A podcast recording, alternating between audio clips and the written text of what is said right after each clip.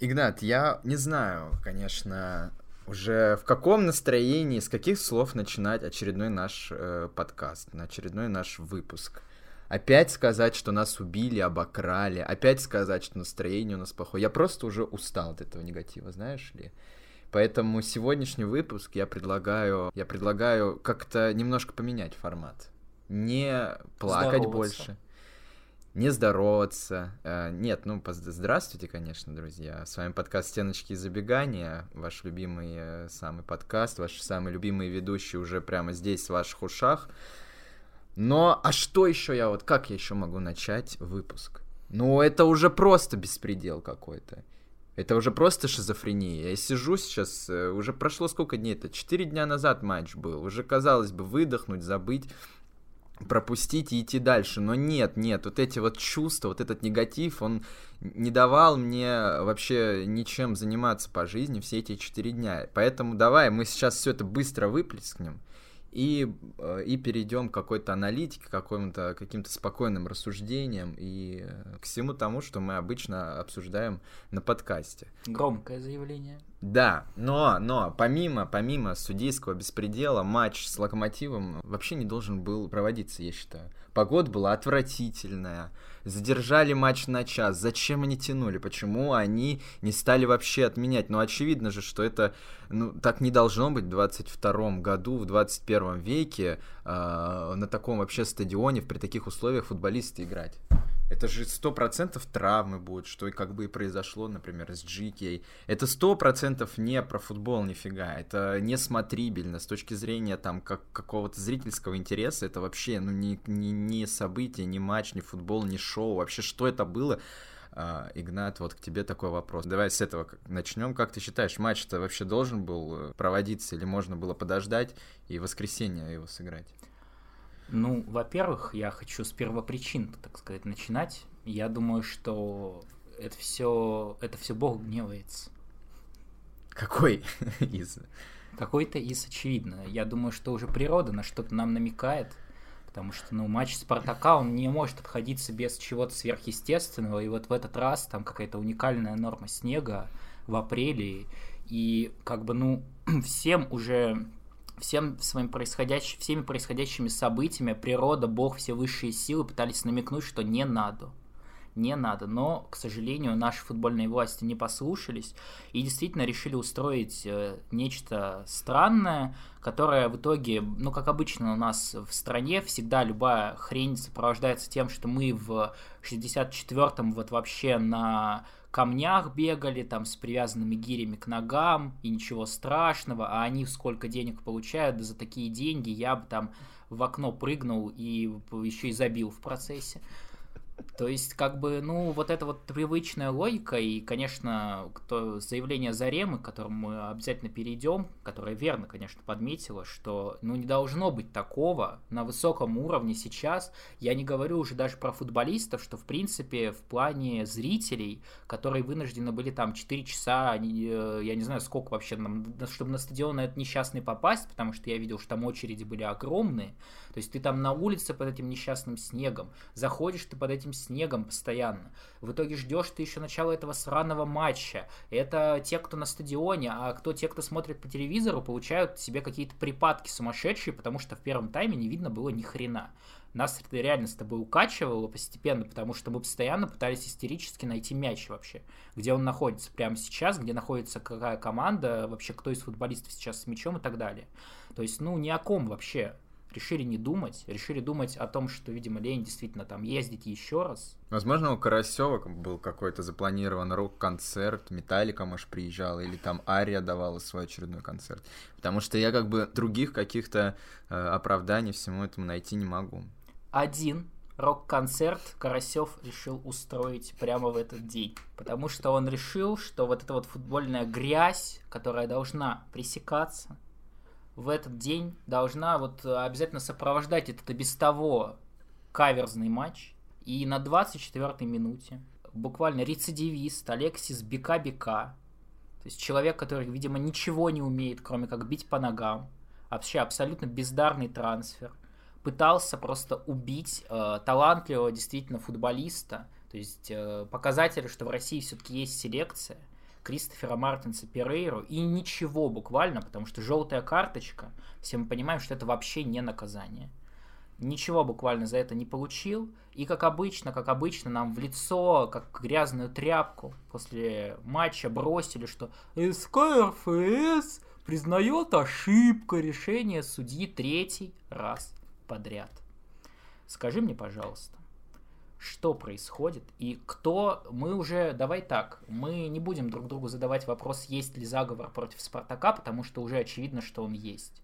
Кто этот заговор устроил? То есть там Газпром, я не знаю, э, вообще власть какая-нибудь, э, лично кто-нибудь в «Зените», я не знаю, Сергей Симак – может быть, это судьи так договорились, что все, кто на нас жалуются, мы всех их будем судить еще хуже, потому что вот мы видим пример Рубина. Но Рубин-то за что убивать? У команды ни фанатов, ни тренера, ни перспектив. То есть, ну, какие-то странные события происходят. Кто убивает Спартак? Судьи, очевидно, судьи в заговоре с питерскими элитами, вот этими бандитскими абсолютно. Все мы прекрасно знаем. Бандитский Петербург не зря а, называют бандитским. В общем, не будем называть имена, все все прекрасно понимают. Но судьи действительно как будто бы из вредности, вот это их какое-то судейское комьюнити, лобби, из вредности натурально э, гнобят команды, которые что-то там вякают в их сторону. Ну, доходит уже просто до смешного.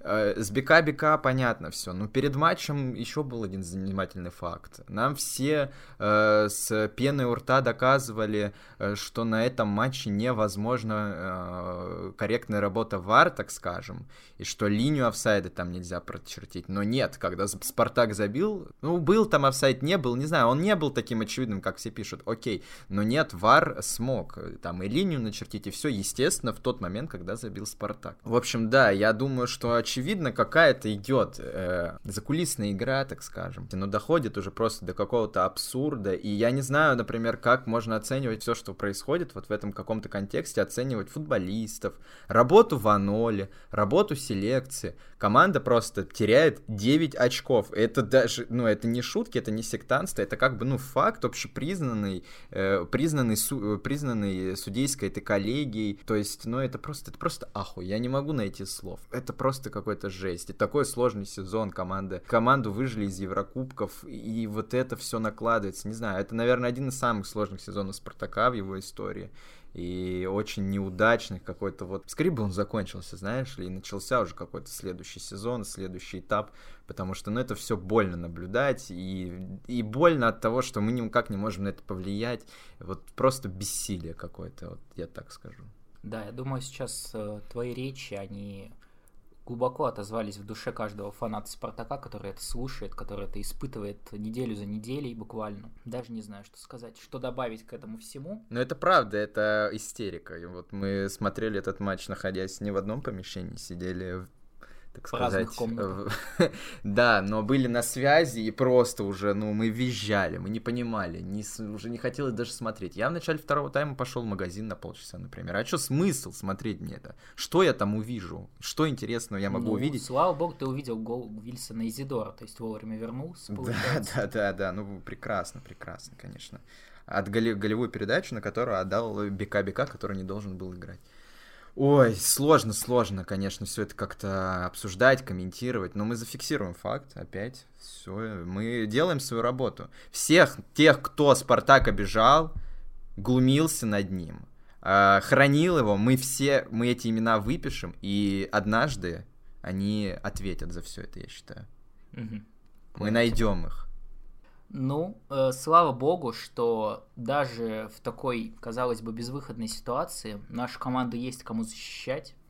И наша драгоценная Зарема Салихова, которая, кстати, судя по всему, потихоньку-потихоньку, мне кажется, настроение фанатов, оно начинает изменяться к Зареме, потому что человек уже превращается в такого правдоруба. Вот, по-моему, это едва ли не единственный футбольный, я не знаю, можно ли назвать Зарему футбольным человеком, имеющий какое-то отношение к одной из команд, который там и про Fan ID успел несколько раз сказать в критическом ключе. И теперь вот буквально она уже намекает на то, что она готова быть реформатором, она готова предлагать изменения, но ее система, система ее убивает. И вот она огромную колонку написала на, безусловно, уважаемом ресурсе «Осторожно, медиа». Я в первый раз о нем услышал и глубоко об этом жалею, естественно. Но вот Как ты считаешь, вообще есть ли пределы того, докуда Зарема на самом деле может добраться? Потому что мы шуточки-шуточки, а знаешь ли, вот я когда все это читал, я уже себе представил, как через пару лет вполне Зарем Салихова может баллотироваться в президенты там РФС, РПЛ страны. Куда вообще может завести эта дорога? Да никуда она не заведет, потому что не забывай, в какой мы стране живем, так сказать. И это не какой-то там русофобский тейк, ну просто очень еще мало все-таки времени прошло, чтобы какие-то новые кадры, вот такие кадры, ее никогда не поддерживают клубы. У нас президенты РФС выбирают не болельщики, а выбирают э, клубы, так сказать. И ни, ни один клуб, кроме Спартака, никогда не выберут Зарему Салихову с президентством будет легче. Вот президент Зарема гораздо выглядит правдоподобнее, чем э, президент России, чем Зарема Салихова, президент РФС. Просто хочется, ну, я не знаю, увижу Зарему Салихову, я бы ее расцеловал и обнял бы, не знаю, цветы бы я подарил просто за то, как Богдан, она... я думаю, что ты бы до этого все вышеперечисленное сделал. Да, окей, но в этот раз, э, ну, никто бы мне не сказал, что я какой-то идиот, дебил, там, феминист, я не знаю. Все бы сказали, да, мы бы все так же поступили, потому что человек действительно, она пользуется своим статусом. У нее есть статус э, жены владельца клуба, клуба такого скандального, и она делает то, что она и должна делать. Ей никто за это ни по пальцам не ударит, ни уволит ее никто ниоткуда. Мы про это сто раз говорили. Она делает то, что она должна делать. Она сейчас реально становится лицом клуба практически. И лицом э, вполне себе, я не знаю, комплементарным каким-то. И, и постепенно она исправляется, она учится на своих ошибках мне кажется. Поняла, что не нужно быть каким-то там набрасывателем в Телеграме, а вот высказываться теперь э, менее, ну, не так часто, но зато точечно как-то и грамотно. Отдельное спасибо, наверное, хочется сказать Максиму Назарову, который помогает ей, видимо, потому что текст написан очень хорошо. Я не думаю, что человек без какого-то там публицистического бэкграунда сможет написать такой текст. Просто почитайте, ну вот, э, действительно как-то ос- осмыслите этот текст, он очень как хорошо написан. Вот, но тем не менее, да, Зарема молодец. Э, жалко, что она все-таки не заняла какую-то должность официальную президента клуба, я не знаю. Но это все в будущем, там, э, селекционера кого-то. Сейчас у нее другая немножко задача а, родить и воспитать еще одного потенциального наследника империи Спартака, вот, потому что это тоже новость, которую мы не можем обойти, естественно, стороной. Зарема Салихова беременна. Какой раз? Не помнишь? шестой, по-моему. Ну, какой-то, да. Там, в принципе, Леонид Арнольдович не любит распространяться, поэтому это так. Да, да, да, да, да, да, поэтому хочется ее поздравить. А, вот. В общем, Зарема Салихова это, наверное, одна из надежд для нашего футбола. Разбавит как-то всех вот этих вот мужчин а, определенного возраста и в общем, вы поняли, что я имею в виду. Да. Я думаю, что на самом деле сейчас, конечно, многие иронично могут воспринимать наши такие восторженные реакции, но я имею в виду даже в контексте того, в принципе, что отношение к Зареме такое максимально неоднозначное. Но я бы сказал, что, в принципе, память фанатов, даже память фанатов Спартака, это такая вещь, которая быстро-быстро угасает. Я думаю, что уже никто на свете там не вспоминает про Руя Виторию, кроме там пары блогеров, которые периодически вбрасывают, что а вот, а вот Рую там никого не привезли и так далее. И там тоже тот же Понсе, по которому все сокрушались примерно два дня, я думаю, что ни один человек его больше не вспомнил с тех пор. Поэтому я абсолютно не удивлюсь. Вот я, я конечно, не уверен, что Зарема Салихова как президент даже Спартака это что-то хорошее, но я не удивлюсь, если отношение к Зареме в целом будет э, стремиться к лучшему, потому что вот сейчас, да, тот самый момент, когда любой человек, который готов там вы, выступать как бы защитником таким, как бы человеком, который обнажает вот все, все вот эту вот гадость, которая существует в нашем футболе, вот сейчас он может э, в очень выигрышном положении оказаться, и я уверен, что Зарема наверное, это понимает. Потому что очевидно, что, допустим, Ванолли, ну, не имеет он сейчас такого статуса, какого-то такого влияния ни на лигу, ни, ни на болельщиков Спартака, э, чтобы что-то там высказываться, как-то, ну, например, как Леня визжать на тренеров, ну, это бы никто не понял, ему просто там э, точно так же бы сказали, как про ТДСК говорили, да что он там визжит, этот иностранец приехал там. Поэтому, да, должен какой-то человек найтись, и вот по ходу Зарема, слава богу, это вот хоть кто-то вот ну, нашелся в структуре клуба, кто может э, заступаться, хоть как-то. Так, ну видишь, в чем проблема? Э, есть ли вообще у всего этого какой-то конец? Потому что заступаться-то это здорово, и Зарем это высказывалось и после Краснодара, и после Нижнего Новгорода, и экспертно-судейская комиссия каждый раз у нас признает какие-то ошибки судей, и ничего не меняется. Ну, то есть три раза снаряд у нас падает в одну и ту же воронку, всегда это против Спартака почему-то происходит. Как ты вообще себе... Как, может быть, я не знаю, семь оставшихся туров РПЛ все, получается, будут уже теперь судиться в, против Спартака? Ну нет. Или ну, рано или поздно это все-таки закончится? Ну вот, наверное, сейчас уже дошла, э, дошло все до какой-то точки кипения, как было, например, в начале прошлого сезона, когда, когда Сочи был матч, э, трагический, так сказать, и после которого судьи-то попустились немножко. А, потому что тогда уже действительно была накоплена какая-то критическая масс масса недовольства фанатов, недовольства там э, структур каких-то клуб внутриклубных. Вот мне кажется, сейчас все. То есть судьям скажут, ребята, вот мы достаточно, мы достаточно насрали, достаточно нагадили, можно полгодика теперь более-менее нормально посудить. Mm-hmm. Вот. Потому что, ну, если еще в следующем матче что-то такое произойдет, я действительно, я не знаю, я повешусь. Я в каком-то припадке э, с пеной у рта умру, наверное.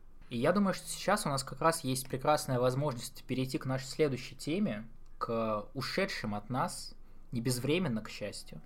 Мы с тобой буквально как два Нострадамуса точно вычислили, кто из наших любимейших игроков покинет Спартак в ближайшее время. То есть назвали мы с тобой дву, две фамилии, это Лук Сайртон, это Джордан Ларсон. И действительно, действительно, не прошло и месяца, как они сбежали с корабля, не будем уж называть их неприятным словом, но почему я говорю про переход, вот Зарема Салихова, например, сказала, что Айртон ушел из Спартака в том числе потому, что вот такой был гнилой эпизод в матче с Нижним Новгородом, что вот судья так отсудил это, как она сказала, мелочей не бывает, Поэтому это тоже повлияло, что вот он решил свинтить от нас в Бразилию.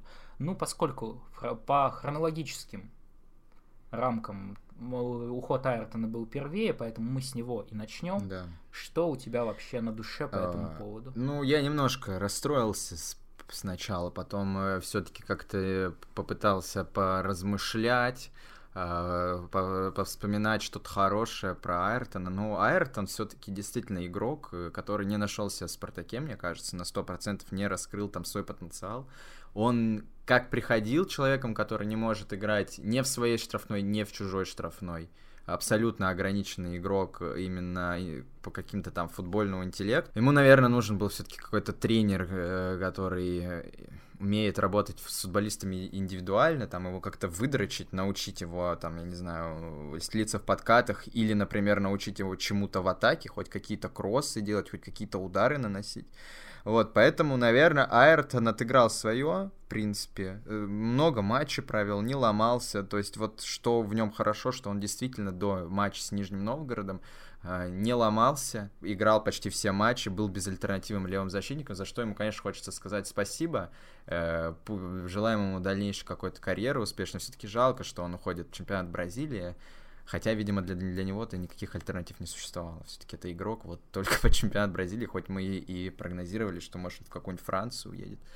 Вот, может быть, еще где-то всплывет. Такое бывает с футболистами, которые из России возвращаются в Бразилию, что-то там у них получается, и карьера у них не заканчивается. Вот. А... Подожди, подожди. Я, кстати, да. еще хотел сказать, что это довольно символично, что вот человек, который никогда не травмировался, травмировался и после этого сразу покинул клуб. То есть он свое дело сделал, скажем так. Мавр. Мавр может уходить, да, действительно. Ну, вообще, я бы сказал, что как раз почему я про Францию говорил, может быть, я, конечно, в чем-то не прав, но мне кажется, это как раз чемпионат для физически одаренных людей, у которых, может быть, не всегда там хватает какой-то футбольный, футбольного интеллекта, что ли, и там не всегда они умеют свои технические навыки правильно применять, но там это как-то не так бросается в глаза, как в каких-то других чемпионатах, там, в Италии, где бегать в принципе не надо. Надо думать, что как будто как шахматист. Давай вот. про следующий трансфер все-таки поговорим, про Хенрика Ларсона, который уезжает... Ой, про Джордана Ларсона, который э, возвращается в Швецию. После его ухода сейчас э, вылезло много любопытных цифр, что это чуть ли не самый тотальный вообще регресс в истории российского футбола. Никто никогда, набрав какое-то двузначное количество очков, не набирал ничего в следующем сезоне. Все вот это вот, э, конечно, у Джордана Ларсона было, но все-таки, все-таки как-то по эмоциям и вообще жалко тебе, как ты будешь плакать из-за того, что Ларсен больше никогда не выйдет э, в футболке Спартака, или тебе вообще поебать? Ну, я думаю, что ты можешь, в принципе, предсказать мою реакцию, потому что в отличие от Айртона, к которому я всегда так, ну, насмешливо, что ли, относился, а, то Ларсен, в принципе, мне нравился как футболист, и у него был, как минимум, вот такой яркий пик, про который мы все помним. То есть мы знаем, э, как минимум, уж если не предел его возможностей, ну, в общем, мы знаем, как он умеет играть в футбол. Мы знаем, что он умеет решать судьбу матча, то есть это не из серии, когда бывают футболисты, э, там, одаренные сколько угодно, но которые там способны только что-то делать с аутсайдерами, условно. То есть Ларсен нам приносил много важных побед, причем в ключевых матчах, то есть это действительно абсолютно удивительная для меня история, потому что, ну, даже вот не вдаваясь в цифры, понятно, что по цифрам, даже если бы там Ларсон, я не знаю, три гола бы заковырял, какие-нибудь две передачи бы отдал, все равно вот именно в плане восприятия того, как футболист внезапно изменился, это удивительно. Потому что, да, мы все понимали и мы все помнили, что до Доменика Тедеско у Арсена тоже были определенные проблемы в «Спартаке», но как-то все это хотелось списать на то, что адаптация, на то, что Кононов не тренер, что, безусловно, является правдой, конечно, но вот выяснилось, что те ключи какие-то, которые Тедеско к нему подобрал, ну вот видел я такую умную точку зрения, не помню у кого, что просто вот Тедеско был такой тренер, который всем всегда говорил, что именно им надо сделать на поле, а последующие тренеры Спартака, то есть, ну, и Руй, ну, по Пао Паноли пока непонятно, конечно, до конца, но вот Руй Витория, мы, собственно, сами с тобой про это говорили, про то, что Руй Витория у нас человек, который не хочет придумывать, как его команда играет в атаке, поэтому она должна сама что-то придумывать. Но это просто удивительно в плане того, что Ларсон нетипичный футболист для того, чтобы вот именно плохо смотреться, когда ему не сказали, что делать на поле, потому что он и техничный, и с, э, у него есть там способность неожиданно пробить поворотом, у него удар, удар у него поставленный, у него есть какой-то определенный дриблинг. Он даже вот в этом провальном сезоне, там на старте, у него была хорошая статистика по ключевым передачам, то есть у него и пас есть. Вот именно это для меня как поражающий фактор, потому что это не какой-то условный столб-функция, которая работает только тогда, когда ему сказали «стой там, вот ты там получишь мяч, скинешь тому-то, и все будет заебись». Вот Ларсен, казалось бы, должен был бы все, все равно себя найти даже в каком-то хаосе, вот как тот же Бакаев, который, вот, по-моему, Бакаев как раз, например, абсолютно футболист хаоса. То есть он не способен, мне кажется, встроиться в какую-то играющую команду на дистанции, не способен найти место себе в ней, потому что он тогда будет абсолютно э, точно кому-то мешать. Поэтому есть, он у Тедеско и не заиграл. Поэтому он Тедеско, возможно, не заиграл, то есть на каком-то промежутке времени это было, понятно, что там и эмоциональная составляющая его характера какую-то роль сыграла, но я думаю, что это тоже. Зато вот у Витории, Бакаев постепенно, и у Ваноли, который, конечно, все еще может быть, сколько угодно, он там, у него есть какие-то интересные тактические идеи, мы о них не узнаем, потому что нас убивают нахуй, но Но вот э, получается так, что пока в Спартаке все плохо, по большей степени Бакаев себя ярко проявляет. Вот Ларсена почему-то это не... С Ларсеном эта система не работает. То есть мы увидели, что абсолютно человек паник как-то, абсолютно начал играть максимально просто стараться. То есть я не могу сказать, что там Ларсен выходит, там срет буквально, то есть он там плохо играет, плохо бьет поворотом, он играет как-то максимально безинициативно. То есть он боится взять на себя ответственность, и я не знаю, ну вот с чем случилось, с чем это связано, говорил я уже одну мысль свою, что может быть просто это очень куражный футболист, у которого вот когда прет, тогда прет. И то есть вот был у него сезон, когда у него все получалось, все было здорово, он там смещался этим одним движением, понятно, что он тоже довольно ограниченный. То есть это не какой-то там сумасшедший футболист, который может на любом э, отрезке поля творить. но все-таки вот когда не пошло, то вот я не знаю, вот видимо не пошло у него какое-то безграничное, Мгм. поэтому к сожалению, к сожалению, до Ларсона уходит, все это еще печальнее для меня, потому что контракт у него до 2023 года, то есть у него останется год, когда он вернется. Я думаю, как бы, ну, скорее всего, мысль о том, чтобы у него ост- остаться у него максимально уже невелика, собственно, как и мысль о том, чтобы его оставить у руководства Спартака. То есть высока вероятность, что, в принципе, мы Ларсена больше не увидим. И это грустно, потому что человек, по-моему, действительно одаренный, и вот как-то докопаться до него, вот как до Мозеса мы докапываемся, что человек ну, реально не, уже не, не то, что не бегает, он уже не ходит иногда. Вот не могу докопаться, но вот просто максимально не пошло, и поэтому мне там, ну как-то мне вот неприятно, например, читать, когда постоянно во всех грехах Ларсена обвиняют, говорят, что он там не футболист, там сравнивали его все с Понце не в пользу шведского нашего таланта, уже не нашего. Но вот, к сожалению, к сожалению, Ларсен нас покидает. Дай бог, я не знаю, ну вот, э, если по Айртону мне, если честно, вообще насрать, где он там будет играть, как он будет играть, ну, честное слово, вот как бы, может быть, я, конечно, так буду, обрадуюсь однажды, увижу, что он гол забил, но это максимум, то Ларсен я действительно хотел бы там пожелать, чтобы все у него сложилось, по крайней мере, хотя бы в контексте общемировой ситуации и своей национальности. Не успел он ничего еще сказать про плохих русских, про плохую Россию, еще что-нибудь такое. Такие случаи бывали. Поэтому надеюсь, что там Швеция обретет себя и все-таки еще поиграет там за Дортмундскую Боруссию, за Барселону, ну или хотя бы за Селтик, как батя, чтобы совсем уж не гнить в Швеции.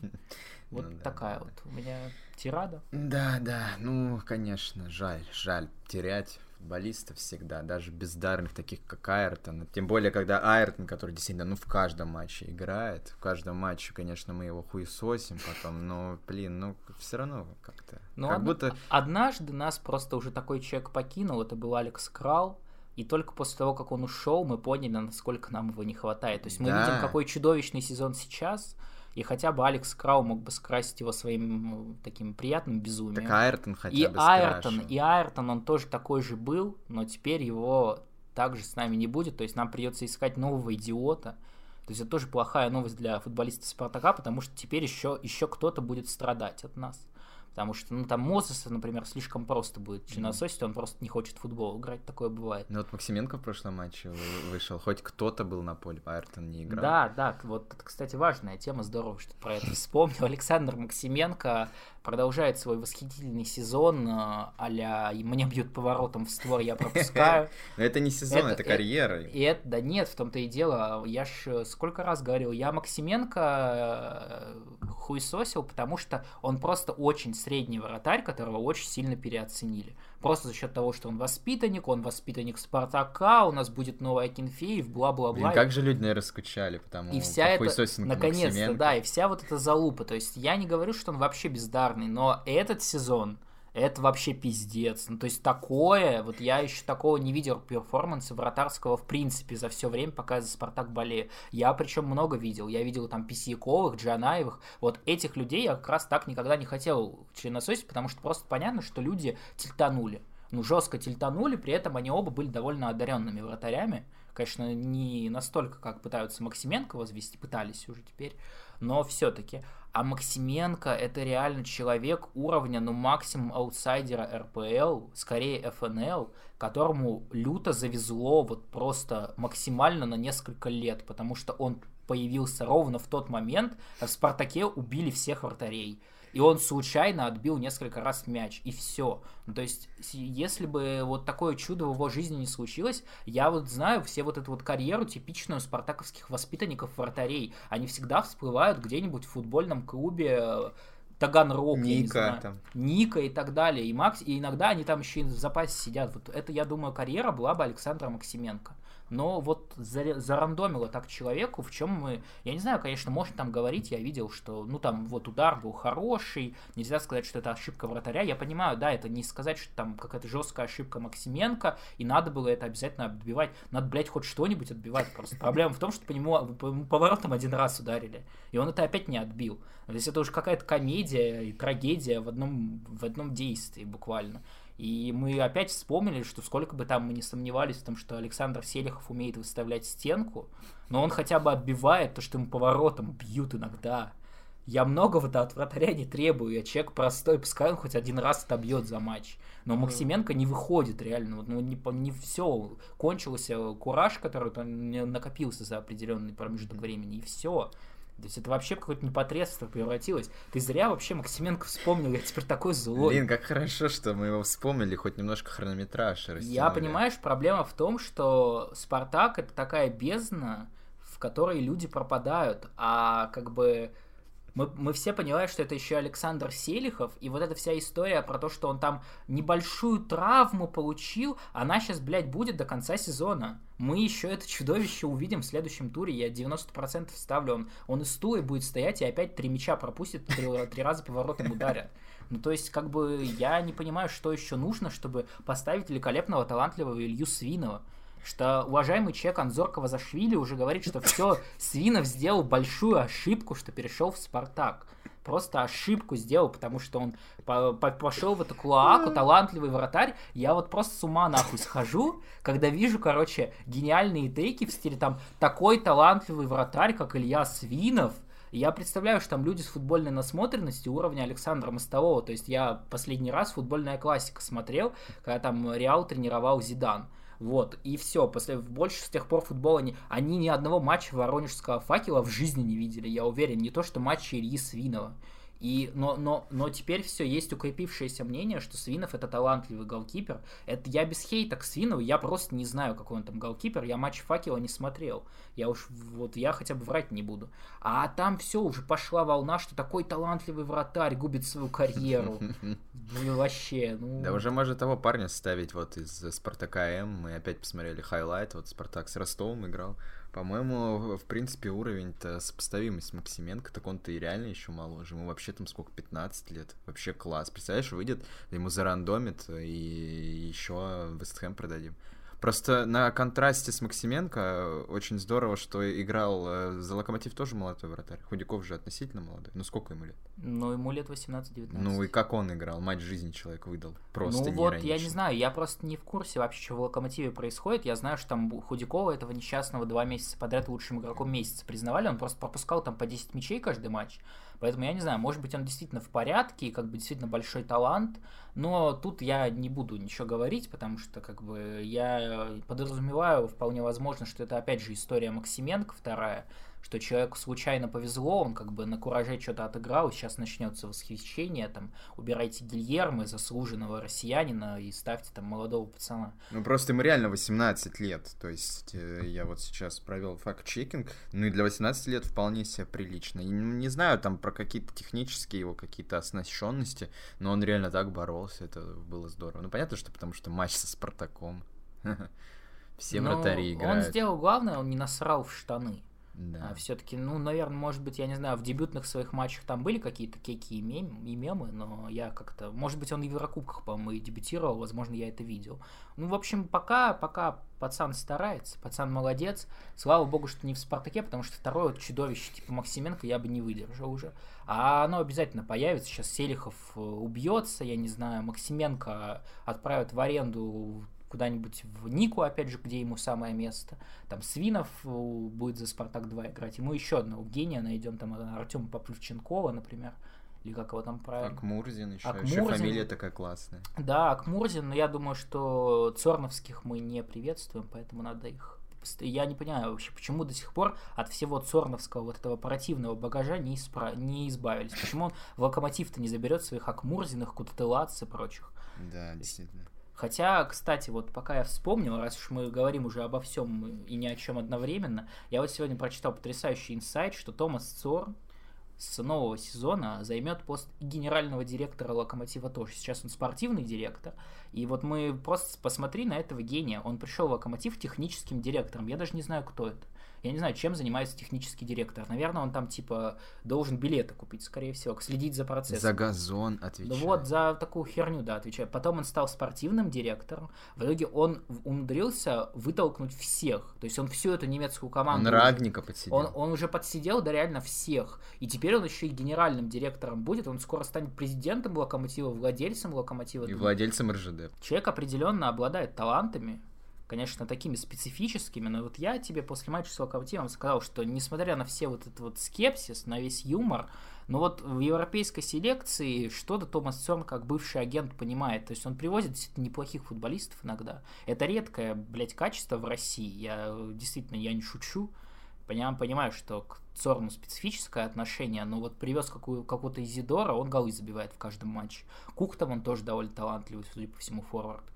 Поэтому я считаю, что мы потеряли, потеряли что-то великое, потому что сейчас у нас э, человек, итальянец, скаут ПСЖ, который привозит бесконечно там Черновых, Пруцевых, и они сидят в резерве. Я уж не знаю, стоит ли вообще про это сейчас опять что-то говорить, потому что, ну, вот у нас пропал Айртон, наверное, все-таки про Леона Классена стоит сказать, потому что у нас пропал Айртон, то есть пропал человек, под которого привозили Леона Классена, причем была тогда еще формулировка, что это на случай, если Айртон уйдет. И он даже сейчас не выходит. И он не выйдет, по-моему, больше никогда. То есть вообще зачем привозили, какая в этом была какая в этом была причина? Вы что его в глаза не видели? Если видели, то как так получается, что он вообще даже ни минуту не сыграл до сих пор? Ну, какая-то поразительная история для меня абсолютно. Не, ну Катани, да, что-то как-то слабенько, слабенько. Но я жду, когда настоящим техническим директором э, хотя бы, пусть с этого начнет, а потом до генерального директора дорастет э, Ребров. Потому что посмотри, как человек суетился на матче. Э, матч бесконечно там откладывали, что-то там с Карасевым все болтали, и со стороны Спартака вот человеком, который действительно шел и отстаивал интересы клуба, был Артем Ребров. Стоял вплотную, Карасеву там что-то доказывал, наверное, говорил что-то про атмосферное давление, которое запредельное, и нельзя проводить матч. В общем, координировал во все. Я просто боюсь, что тогда к руководству Спартака слишком близко приблизится Глеб Чернявский. Ну и, и это... это плохо, что ли? И это пугающая ситуация, потому что Глеб Чернявский это Спартак, если бы Спартак был журналистом. Так Глеб Чернявский, может быть, будет вратарем Спартака зато. Тоже и это не, не так плохо, и как удивительно, да, что вот Артем Ребров нашел молодого таланта в Воронежском факеле, а не в команде Спортсрум, например. Да, ты, кстати, видел хайлайт недавно Глеб э, Чернявский отбил из девятки? Mm-hmm. Вот он недавно у себя постил. Там действительно сейф, хоть какой-то, в отличие от э, Максименко. А, вот. А, кстати, еще хотел сказать про матч.